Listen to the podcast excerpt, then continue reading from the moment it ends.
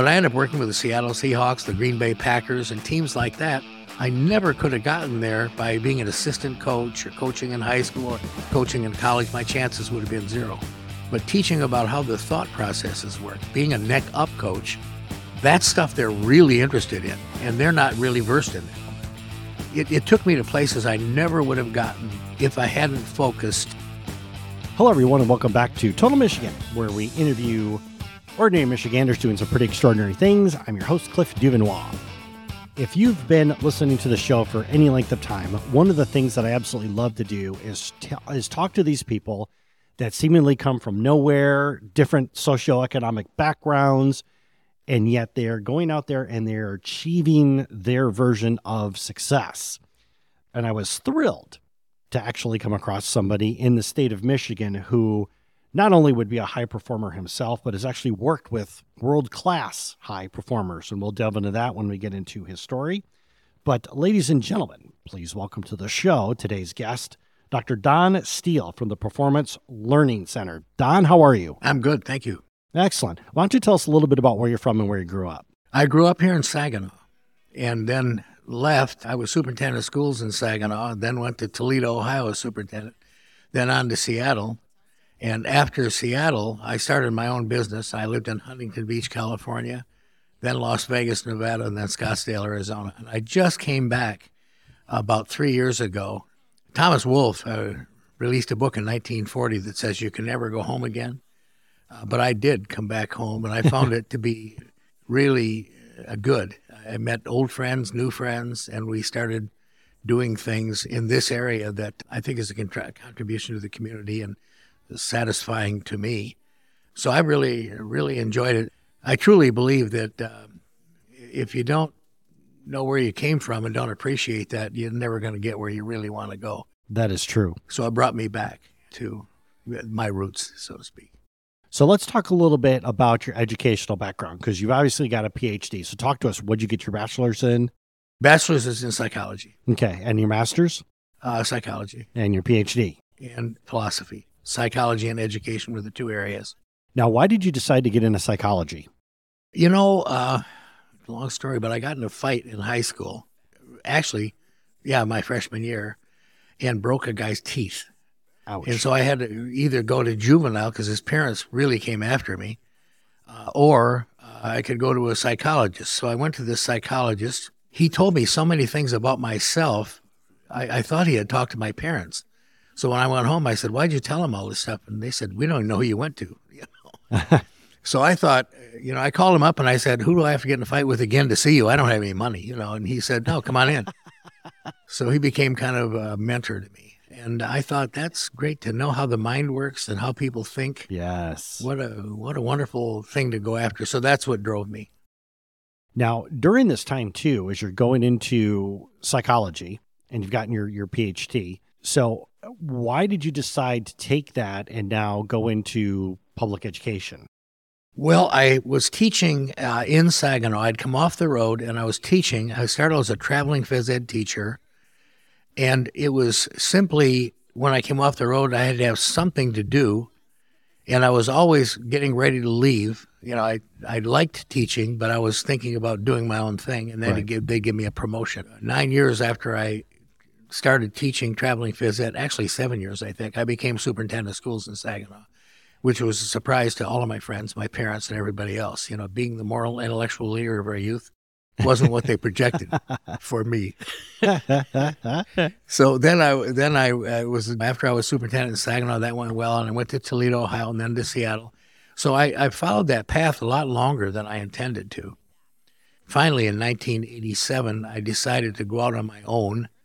I always tell that I bought a desk and credenza, set up my own office in my house. took me six months to make my first sale, and that's when I sold my desk and credenza. I didn't have any business. So I called the Pacific Institute. Lou and Diane Tice had started that uh, business. And I had spoken to them quite often when I was superintendent. I'd go and talk to their staff and stuff. Lou Tice offered me a job, and I said, I really don't want to work for anybody. I, I want to be in business for myself, but not by myself. So if I can have an office where you are, I'll market your products or whatever you want me to do. But I would like to have my own business. He said, okay. So I, I did that. And then became vice president of the Pacific Institute for a period of time, and then started my own company. There's a there's so much here we've got to unpack. What is the Pacific Institute? The Pacific Institute uh, was started 50 some years ago by Lou Tice. Uh, it's in the personal empowerment business and how thought processes work and stuff. It was pretty pretty basic at that time. Through the years, we've gathered a lot more information. I work with uh, what's called the Pacific Institute Community now, which is a spinoff started by John McNeil and including uh, Denise Mills. And we have about a, over a hundred companies that are involved with us. But it's a research organization, a teaching organization, speaking organization, all around the thought processes of high performance people, how the mind works to affect thought, you know, your your behavior, your emotions, uh, your success, you know, that kind of stuff. So it's been it's led us into working with people all over the world, very very very different domains. I mean, politics and criminology and Microsoft and Ford Motor Company. I mean, big time clients and also small entrepreneurial businesses and individuals who want counseling for one reason or another. I worked with some of the movie stars and athletes and people like that that are always trying to learn. I find that the highest performing people always want to learn more. People that are struggling are more reluctant to invest in education, and psychological education, particularly about how they think. And it's so important. Research recently says 95% of what we do is subconsciously controlled that we really, the decisions we make, the actions we take, the emotions we feel are pretty much driven by that subconscious picture. We take in information from our senses. We associate that with a subconscious picture that we have, our habits, attitudes, beliefs, and expectations. Then we evaluate is this moving us towards something good or bad? And then we decide. That all happens in a millisecond, but it's a little process that happens very quickly. We all think in exactly the same way. We don't hold the same thoughts but that's the way we think. Whether it's negative or positive is up to us, whether it's good for us or not. So it's true for a high performer. It's also true for a person who's addicted. We used to think that the prefrontal lobe of the cortex controlled our planning and our thinking. Right. And it's, it's very important. It distinguishes from chimpanzees and those related most closely to the human beings. But it really is our subconscious that, that controls stuff. So my lifetime has been spent helping people reframe their subconscious change the attitudes, beliefs, attitudes, expectations that they have to help them move out of the rut they're in or whatever and, and move forward more effectively. So to go back and just to draw a parallel, what you're talking about here, because I love this topic. Oh, it's something do? that's near and dear to my heart. Your musician side, and you were talking before about winning this this contract to be able to tour the U.S. But even since then, you've actually gone on to play with world class musicians. Oh yeah, I did an album behind you. You can see the the albums with Willie Nelson. He's 90 years old, still traveling, playing three four nights a week.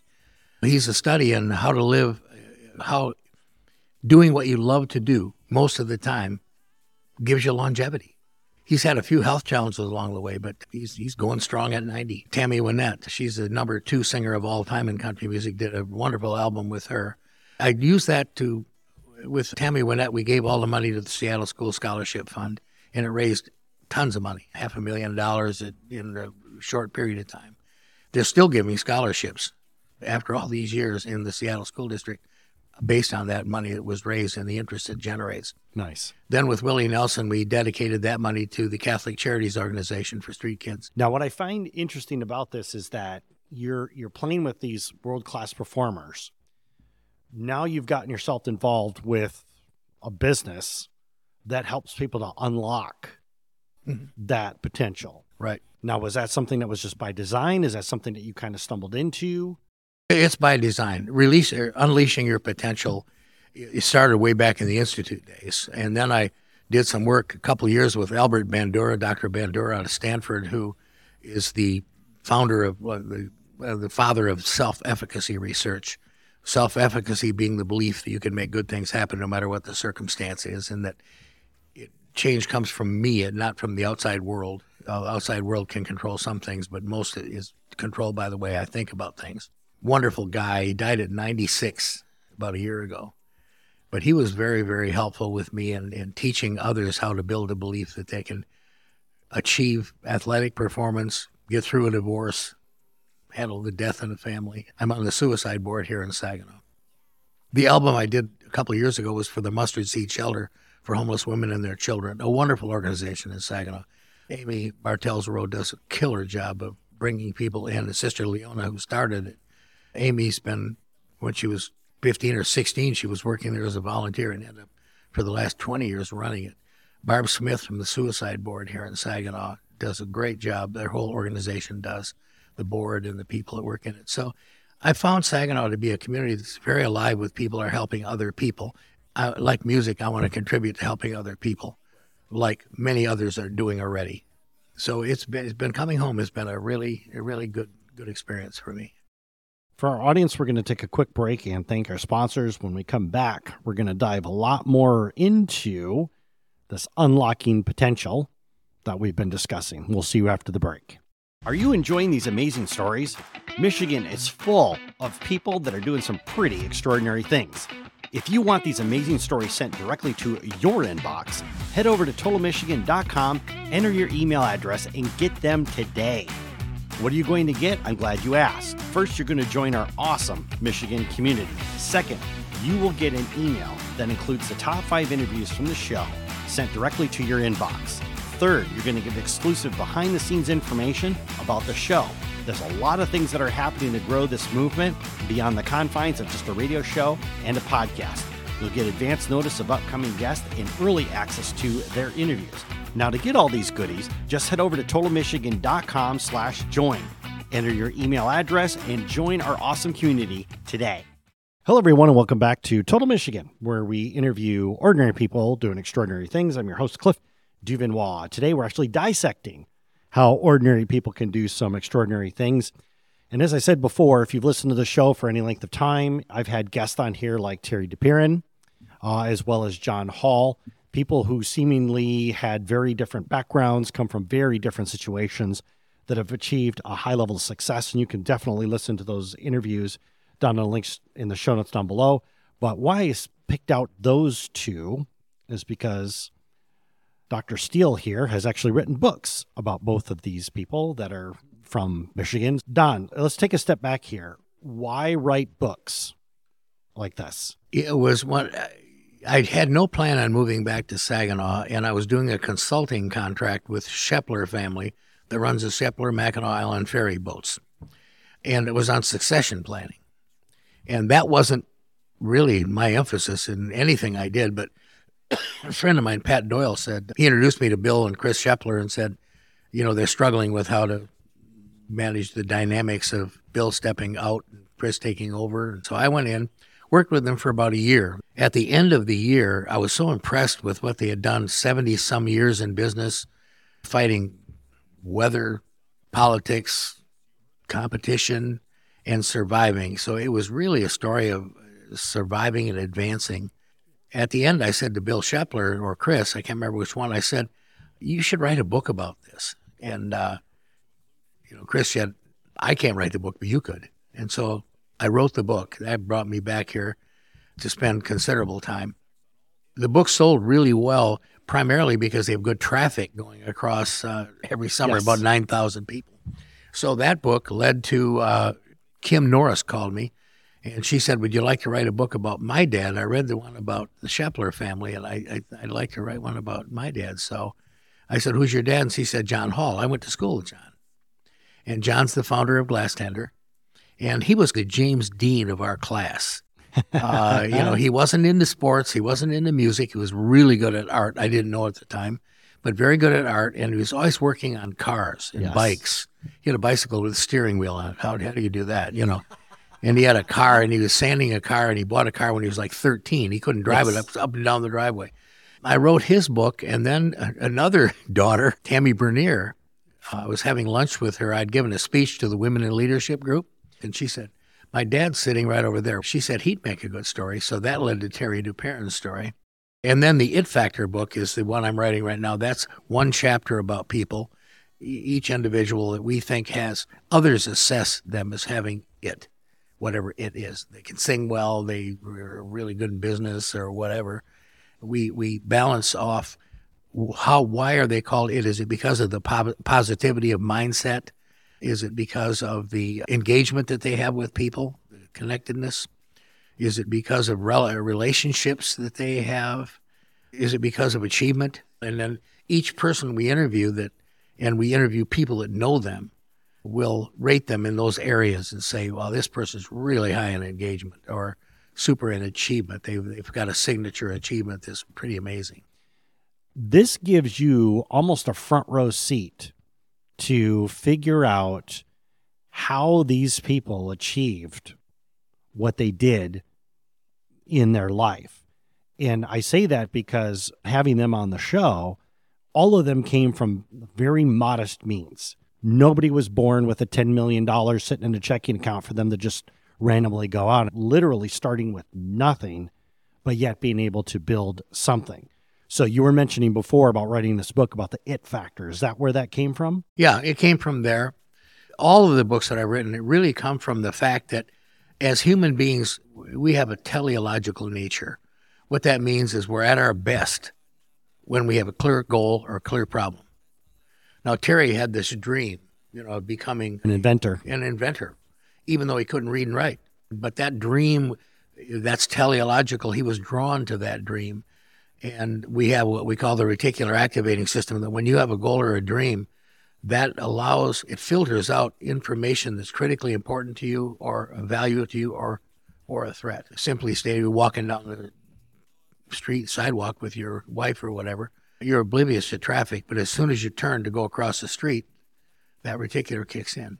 Right. Mom and dad sleeping in bed, and uh, baby coughs or cries. Mom's up taking care of the baby. Why didn't dad get up? Well, he, he knew she would. You can turn it on or turn it off. The thought process that they share, many of them are very, very they're they're oriented early on to what they really want to do. So then let me ask you this question because I've had so many people on the show and so many of them have achieved their level of success. You were talking before about how they had a very clear picture in mind. Mm-hmm. And I'm thinking about two recent guests that I had uh, on the show Kathy Howell as well as Deborah Tacoma. Neither one of them had a very clear image in their mind. Like when, when Kathy was wanting to start the Wicked Sister, her restaurant, or when Deborah was uh, creating um, the Freedom Wand, they didn't have a clear picture in their mind of what success would be but they achieved it anyways. They felt that pull forward to keep moving and to achieve something. And then when they finally arrived at their destination, they're like, wow, this is pretty cool. Is there some kind of a correlation between the amount of success somebody can achieve in relation to how clearly they see their goal or outcome, or is that even a factor? Yeah, I think the end result drives. You know, you talked about the lady who invented the um, the Freedom Wand. The Freedom Wand. She said, if this is good for me, my goodness, she had this picture, this thought. Other people could use this, and it's terrible for me to just use it by myself. Usually there's a generative something that goes in, in, into play that this could help other people. That's that's a living example of once once it become clear. You know, like Terry thought about being um, an entrepreneur, I mean, an inventor when he was in third grade. That's not normal it's it's it's it's more natural to think of it when you're doing something and all of a sudden you see this opportunity arise. Right. For me, when I was coached by that psychologist, I mean, I hadn't thought about that at all, but all of a sudden I wanted to know how people tick. You know, what makes them tick and uh, how can you be I used it at the time in sports mostly. But my mother always bought the uh, World Book Encyclopedias. Yeah, oh yeah. There's several book series that she bought, but yes. they're all they're all, uh, you know, Aristotle and Socrates and all these things. So I was reading that stuff when I was really young, about the same time that I was meeting with a psychologist. So the seed was planted that there's a lot we can know about ourselves and about others if we study what's out there, what the scientists are finding and the researchers are finding. I just decided that I wanted to dedicate my life really to helping others as well as myself um, achieve higher levels of performance. But I ended up working with the Seattle Seahawks, the Green Bay Packers, and teams like that. I never could have gotten there by being an assistant coach or coaching in high school or coaching in college. My chances would have been zero. but teaching about how the thought processes work, being a neck up coach, and that's the way I describe it to them, kind of the coach of the coaches. That's stuff they're really interested in, and they're not really versed in that. They know the X's and O's, but they don't know the, thought processes. Some do. Pete Carroll's really deep in it, and so are some others now. But it, it took me to places I never would have gotten if I hadn't focused, and I'm encouraging others to find something. People who retire, they flatten out so often. They just flatten out because they lose their purpose husband and wife been married 40 years. One dies, the other one dies within a year. You know, they, they lose that purpose in life. And we're teleological. We need a purpose. We need a problem. So whenever I have a problem, I say, thank God, uh, the only place where there are no problems is a graveyard. You know, they have no problems. So before we get to the graveyard, yeah. Let me ask you this. You made this comment earlier, and I loved it when you're talking about being the coach from the neck up. So I know there's probably a lot of people that are listening to this and they're thinking they want to do something, but maybe they feel like they're holding back or they're they're always sitting there, you know, why is it every time that I start I face a certain level of resistance or whatever it is? What would be like one key piece of advice that you would give people that could really help them to turn on that internal performer that everybody has? Get help. you know, I mean, Talk now, when you mean when you say get help, what does that mean? Talk to talk to a psychologist, talk to a coach, talk to somebody that you have faith in that you know that they have their interest, your interest in mind. Because when we're on our own, we drift. We either live a life of drift or a life of design. And the coaching that I do is all about shifting from drift to design, shifting from purposelessness to purpose, teleological versus yes. uh, drift. And so They'll be surprised when I say I worked with Sylvester Stallone. People say, "Well, then you're too expensive to work with me." It, it, money's not all, not what it's about for me. If a person needs help, like the mustard seed shelter, I mean, people like that, I just love, and and I, most most people that are in this profession of helping people, it's not the money. It's nice to make money. It makes life easier, but money's just a lubricant that allows you to slide through life with less friction but it doesn't solve problems. If you look right. at some of the problems the wealthy have, it's just a different set. And so, with that being said, if somebody is listening to this, because I know before you said that you know you have online courses and stuff, where could people find those resources? Well, they can call here and, and we'll set them on a good path. The Pacific Institute community is a great resource. Like when uh, the Achieving Balanced Well-Being program was put together by the Pacific Institute community, and I was engaged in that program is uh, designed as a self-paced learning program where you don't have to you can watch it all on your phone or you can watch it on TV but there's follow-up programs where a group of people will be every Friday where a group of people will be on and they'll talk about concepts like the reticular activating system or comfort zones or self-efficacy and they'll all talk and there'll probably 40 50 people on the phone call and they can join those things. And, and investing in the achieving balanced well-being is not a big cost. You know, we made it available at a very reasonable cost. Businesses pay like three ninety nine, but we can do individuals as low as ninety nine dollars for the whole program. It's a marvel. It's a well done, well put together program. It was done during COVID because people were isolated on their own and weren't having a very balanced life. Now, still using it, but we're going to re we're going to do a new version pretty quickly because uh, the COVID thing is past us now. But at least hopefully it is. Certainly. Yeah. So uh, we're going to work on. We love sharing this information, and we're not trying to sell it to just to General Motors and Chrysler. We want to make it available to educators in schools. And I was in school business for a long time. We spend a lot of time teaching people what to think, but we don't teach them how to think. And, and that's critical. I, I thought 25 years ago that I'd probably be out of this business because the schools would be teaching it. It's not genius. You know, you can learn it, you can teach it, and but they don't. It's still brand new. When you go out and talk to people, it's brand new information because they just don't get. It. I'm teaching all at Saginaw Valley State University. I'm teaching graduating seniors, and it's the first time they've had this kind of stuff in almost all cases. Every now and then they they they've been exposed to it somewhere, but not not most of the time the athletes really gravitate to my class because they're music people. people are in the performing arts. Uh, but just the regular people, how do you do an interview? Visualize yourself being successful. Uh, see yourself shaking hands with the person afterwards and offering you a job. It's so much better than our normal thought. We have a negative bias built into us. Uh, if your boss says, I want to talk to you today, it's why. Why? What did I do wrong? Yeah, it's always what did I do wrong? And even if the boss says, you know, I think you're really doing a good job, but the really good job just goes, and what's the but about? So I, I explained to people that that's that's we have to control our own minds, our own thoughts, our own thoughts control us. It's much better to control your thoughts and be controlled by your thoughts. Don, thank you so much for taking time to be on the show today. We really appreciate it. And for our audience, you can always roll on over to totalmichigan.com, click on Don's interview, and uh, get the aforementioned links that he mentioned before. We'll see you next time when we talk to another Michigander doing some pretty extraordinary things. We'll see you then.